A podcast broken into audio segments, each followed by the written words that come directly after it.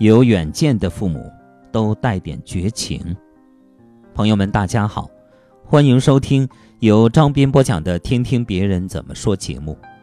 这一期节目跟大家分享一篇来自微信公众号“国馆”上的文章，题目叫《有远见的父母都带点绝情》。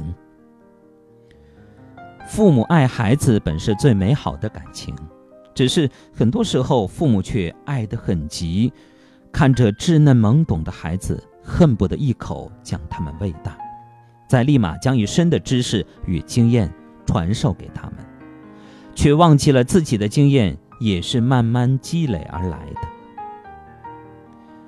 刚吃完晚饭的小薇像往常一样，拿出绘画本准备练习，而妈妈也像往常一样，搞好卫生便坐在孩子的身边，看着孩子给一栋小房子上色。对刚上幼儿园的小薇来说，填起来还真不容易，不是上错了颜色，就是不小心填到外面去了，看上去还真不算美观。小薇却是自得其乐，可坐在旁边的妈妈却急坏了，看着孩子把一栋房子填得乱七八糟的，真恨不得抢过彩色笔亲自上阵。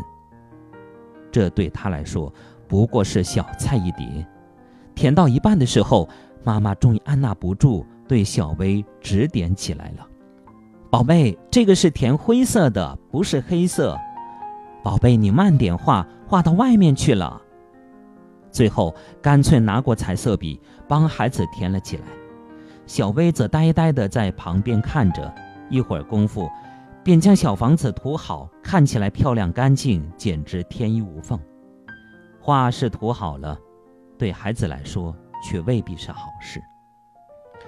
妈妈看似帮助了小薇，却影响了孩子独立探索世界的兴趣和能力。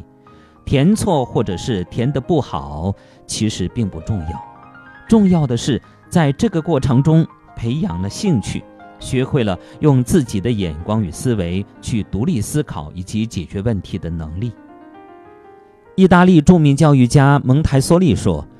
除非你被孩子邀请，否则永远不要去打扰孩子。为孩子打造一个以他们为中心，让他们可以独自做自己的儿童世界。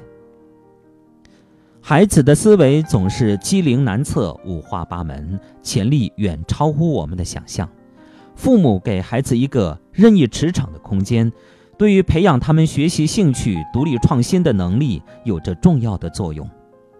而妈妈的介入越多，孩子学习的兴趣就越低，发散创新的能力就越差。一位北京音乐学院毕业的男生，人长得帅气，还弹得一手好钢琴，可谈了好几次恋爱，都以短暂分手而结束。分手的理由几乎一样，男生幼稚的像个小孩，自己感觉像是他妈。这一切。都源于男生从小的家庭教育，不管大事小情，父母几乎是三百六十度无死角的安排好。小的时候，刚学会穿衣服，缓慢而笨拙，一件衣服套了好久也没穿好，妈妈看不下去了，亲自动手，立马搞定。下次又是如此，三番五次，孩子便干脆地躺在床上，等着妈妈过来帮忙。结果到了高中也穿不好一件衣服。孩子刚学扫地的时候，妈妈抢过扫把；刚学做饭的时候，妈妈抢过菜刀；刚学洗衣服的时候，妈妈抢过衣服。孩子只需做一件事：弹钢琴，当然是在父母的陪同下。孩子读大学的时候，本可以开始独立的生活，走上心智成熟的旅程。但父母却觉得孩子不会照顾自己，来到北京与孩子一同生活。著名教育家苏赫姆林斯基说：“儿童成长过程中所尝试做的事情，就应该让他们去做，给孩子一个自由发展的环境，以帮助孩子更好的成长。孩子独自做一件事，是培养其动手能力和自理能力的重要手段。”哪怕稍有危险，也不必过度紧张。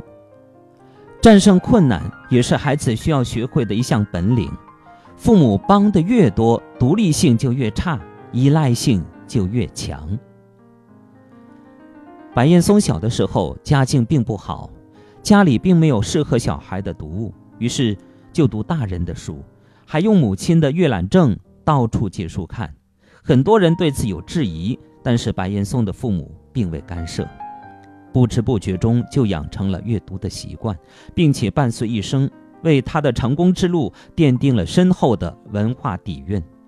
多年后，白岩松仍然十分感激地说：“非常幸运的是，我在童年的时候，母亲没有阻拦我阅读各种各样的书。对于自己的孩子，白岩松也同样如此。他的孩子最开始阅读的大部头竟然是武侠小说，他也并未干涉。看完之后，孩子对明清两个朝代的历史产生了兴趣，于是就去找相关的历史书来阅读。小小年纪。”阅读量就比同龄人高出了数倍，更重要的是养成了良好的阅读兴趣和阅读习惯。白岩松说道：“自然生长，不要打扰孩子的兴趣。优秀的父母往往有旁观的自制力和定力。我们常常容易轻视孩子的直觉和判断力，对孩子的想法或是做法不屑一顾，情不自禁地便以智者的身份强势介入。”要么唠叨指点，要么代而为之，甚至横加干涉。然而，孩子比我们想象中更聪明，更有潜力。更重要的是，在孩子的独自探索当中，他们培养了兴趣，学会了思考，懂得了独立，尝试了创新，并将这些优秀的品质日积月累，积水成渊，形成一个良好的习惯，影响孩子一生的发展。其实，旁观也是一种爱，一种更具智慧的爱。父母能做的就是替孩子扫除路上的危险，至于如何探索世界，那是孩子自己的事。好，朋友们，感谢大家收听由张斌播讲的《听听别人怎么说》节目。刚才与您分享的是一篇来自微信公众号“国馆”上的文章，题目叫《有远见的父母》。都带点绝情，感谢大家的收听。